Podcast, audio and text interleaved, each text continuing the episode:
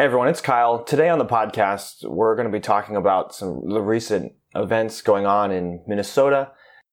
So we're going to have a little different tone today for our podcast, less music, less fun, quippiness, and no hot take. But I just feel it's appropriate for us to pray um, before we get into the podcast, and we pray to begin and pray to end the podcast as well. And then we'll go back to our, reg- our regular intro from Steve. Um, so if you'd pray with me. Holy Father, we see the world around us and we see how it is broken. Lord, I do not totally or fully understand what my black and brown brothers and sisters are going through, but Lord, I know I can, I suspect that they must be hurting ever so deeply. Lord, in light of other cases that are going on, in light of the faces that I can't remember or the names I, I can't even remember because there's been too many. Lord, I ask, I ask you to come back soon. Lord, would your mercy and justice rain down like water, like rain from heaven, Lord, we need it. Because Lord, we see too much destruction. We see the defacement of your image in other people. And Lord, I don't know what to do. I feel powerless and helpless often. Lord, make me an instrument of your peace. Where there is hatred, let me sow love. Where there is injury, pardon. Where there is doubt, faith. Where there is error, truth. Lord, I need your help. We need your help in order to be your kingdom on earth and not the kingdom that our churches sometimes perpetuate, one of white American folk religion, one that's tied to the government and military and power. But Lord, Christianity, a faith, a relationship that seeks to help the oppressed, seeks the good of the poor, helps the minority, the orphan, the widow. Lord, who goes to those on the margins. Let our church be a church like that.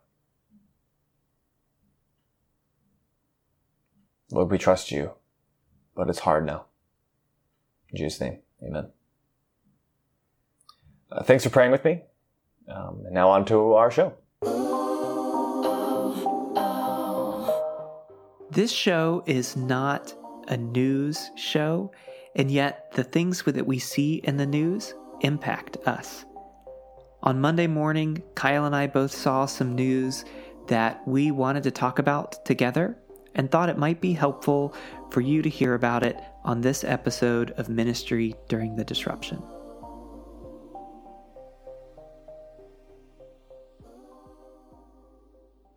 Hi, everybody. This is Steve. Welcome to the podcast. Kyle is here with me in our virtual studio. Say hey, Kyle. Hey, what's up, everybody? So, today is going to be a little less jokey, a little less playful. We don't have a hot take because there's some serious weight that we're feeling this week, and we want to just share that with each other and with you.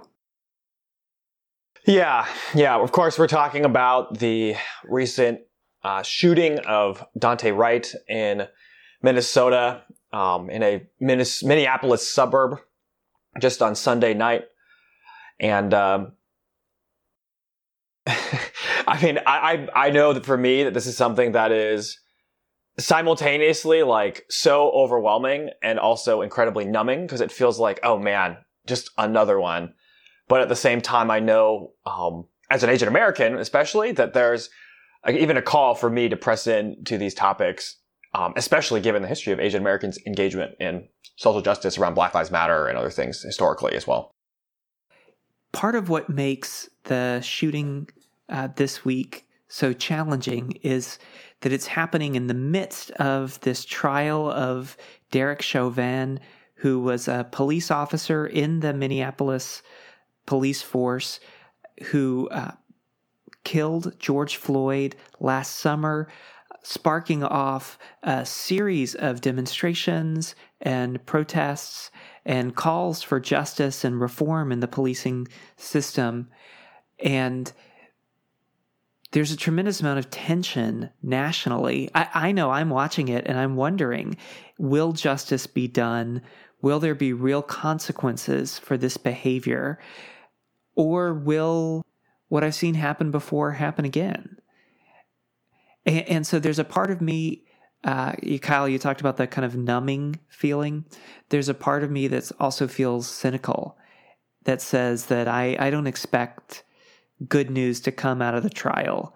And the the shooting of Daunte Wright in this context for me serves as a reminder that whatever happens in the trial that's happening right now means little to nothing to the bigger issues, causes of violence, causes of of um, black men being shot, of police officers shooting people. I, really do believe that cops don't want to shoot people. I, I've known enough cops over the years that I I I can totally buy that this is not something that is wanted by the police departments. And at the same time, it keeps happening over and over and over and over again. And uh, I can feel a little overwhelmed by it. Yeah, I mean, the the the issue of police brutality, there's it, and the plight of black men in America is very complicated, unfortunately.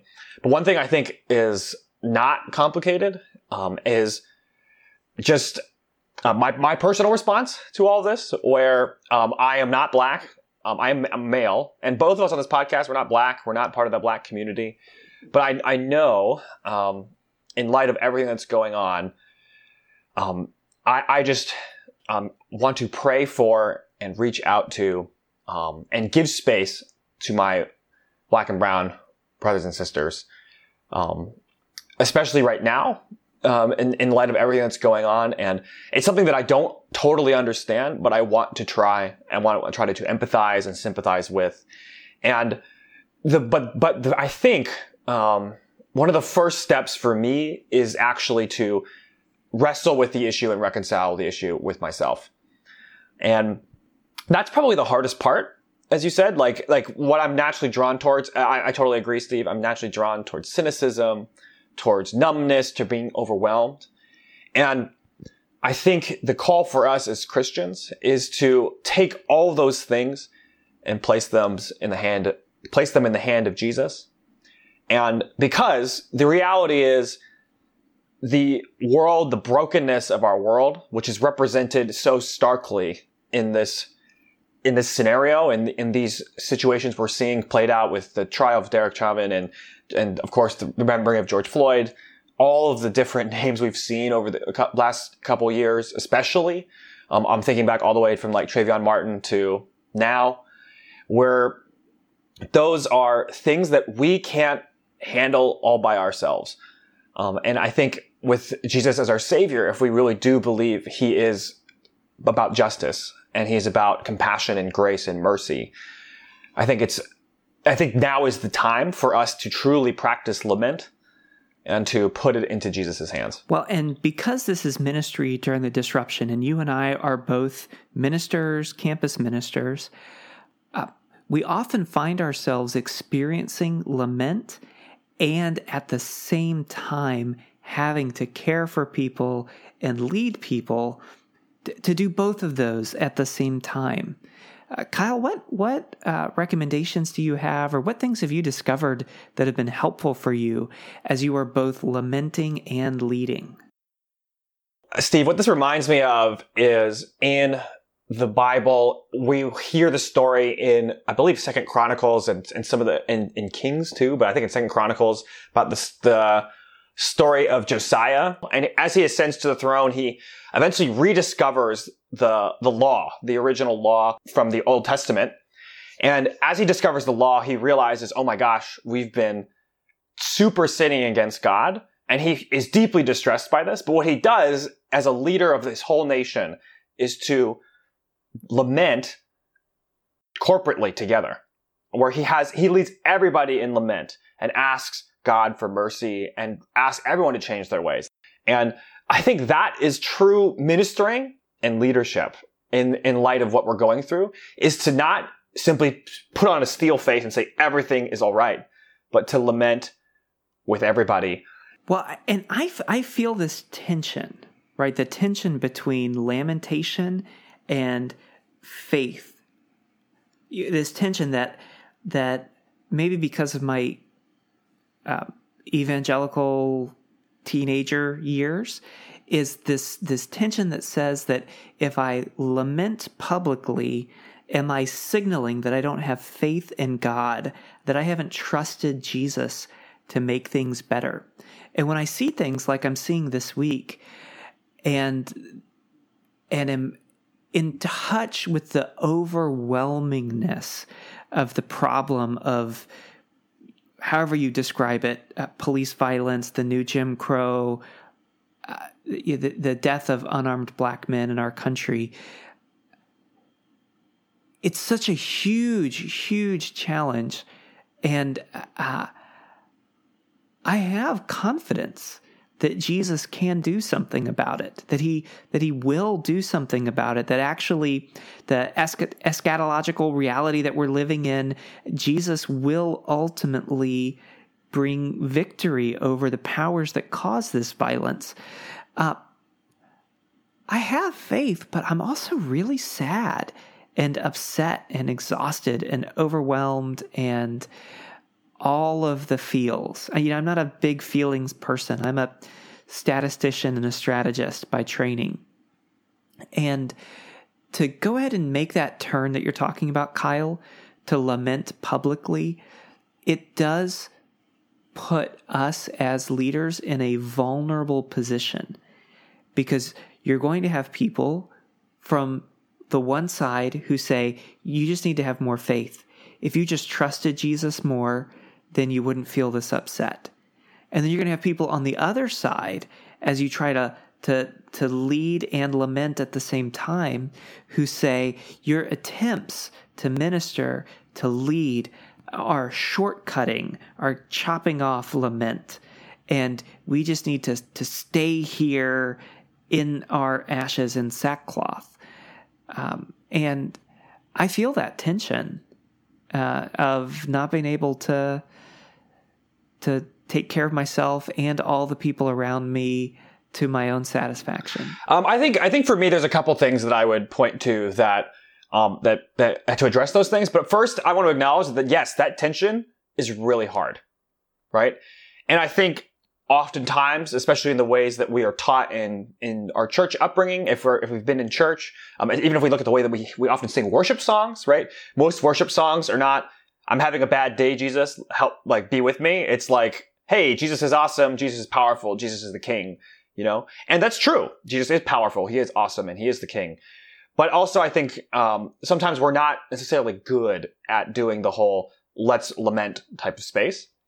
Um, I think in this scenario with you and I, um, especially in our own leadership, I don't think we get to say, or I think it's wise for us not to say when we're done lamenting.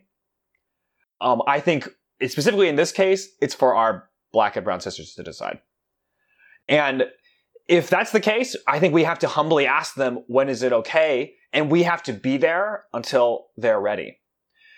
Now, I don't think we just let them stay there forever and ever and ever. Well, and I, I actually, you know, as someone with a Latino heritage, uh, there, are, you know, there are some systemic injustices that maybe will get better in our country, but are a long time in changing. What I've found is that I need to be able to lament and lead at the same time, that they're not actually phases. I think a lot of times people treat them as phases, is I'm going to lament and then I'm going to lead, or I'm going to lament and then I'm going to learn. And it just for me, it just doesn't work that way. Is like my lamentation over the kids in cages at the border, over the DACA students who continue to live in anxiety and fear. I don't stop lamenting those things while I'm moving forward in ministry. I carry my lamentation with me.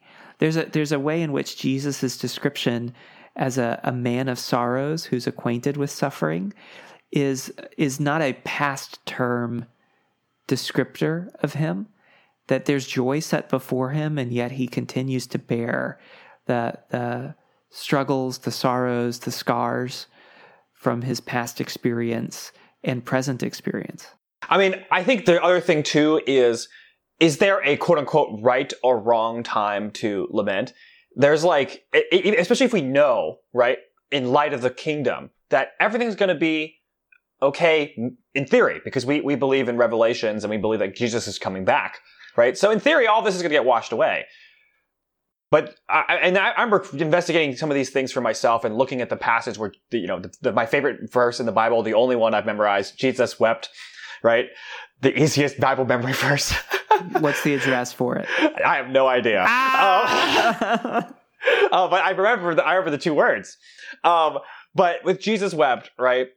There's no reason, maybe, for Jesus to, to weep because he knows what's about to happen, where he's about to go and resurrect Lazarus from the dead. That's right where, where his friend Lazarus is dead. He, he, weeps over his death and then he raises him from the dead. Why does he weep? He knows he's about to do some miracle. If I had the power to be like, hey everybody, you're all sad, time to fix it, I would not be crying. I would be like, no guys, wait, it's all good. It's all good. I, I got it.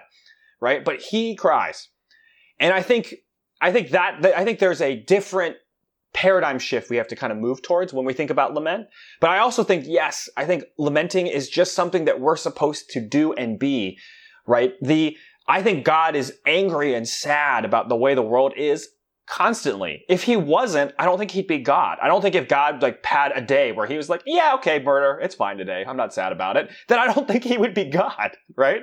I think he has to be sad and upset all the time, but he's also like overjoyed with us and the ways that we do. He's overjoyed with Jesus. He's, he is pushing for, for the, the kingdom of God to come to earth. And I think we're supposed to become more Christ-like and be like him. So we must do both. And I think that's the real, that's the hardest thing, that to do both at the same time. So friends, as you're listening to this podcast, we want to bless you to lament. Uh, look at what's happening.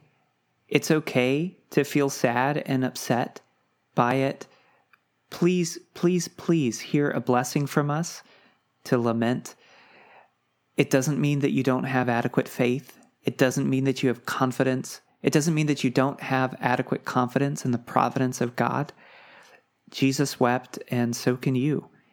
And hold some space for yourself to lament. At the same time, if God is calling you to lead as you're lamenting, to lead in lament, to lead during your experience of lament, follow Jesus in that too. You can lament and lead at the same time. You can lead people into lament together. Many of our intervarsity chapters around this the country this week are going to be engaging in lamentation together. It's a beautiful, healthy, profound practice, and we strongly encourage it. Um, now, Kyle, it doesn't really feel appropriate for us to uh, throw to a plug to follow us on Instagram or to throw to a, a sponsor. But what does feel appropriate is maybe for us to spend a moment praying. Uh, would you be willing to lead us in prayer, Kyle? Yeah. In fact, um, uh, if you look up this um, Franciscan benediction, um, I think this would be a pretty appropriate space and way to lead um, in lament. So uh, you can pray with me right now. God, would you bless us with discomfort and easy answers, half truths, and superficial relationships so that we may live deep within our hearts? God, bless us with anger and injustice, oppression, and exploitation of people so we may work for justice, freedom, and peace. God, bless us with tears to shed for those who suffer from pain, rejection, hunger, and war so we may reach out our hands to comfort them and turn their pain into joy. And God bless us with enough foolishness to believe that we can make a difference in this world, that we can do what others claim cannot be done, to bring justice and kindness to all your, our children and the poor. Uh, amen.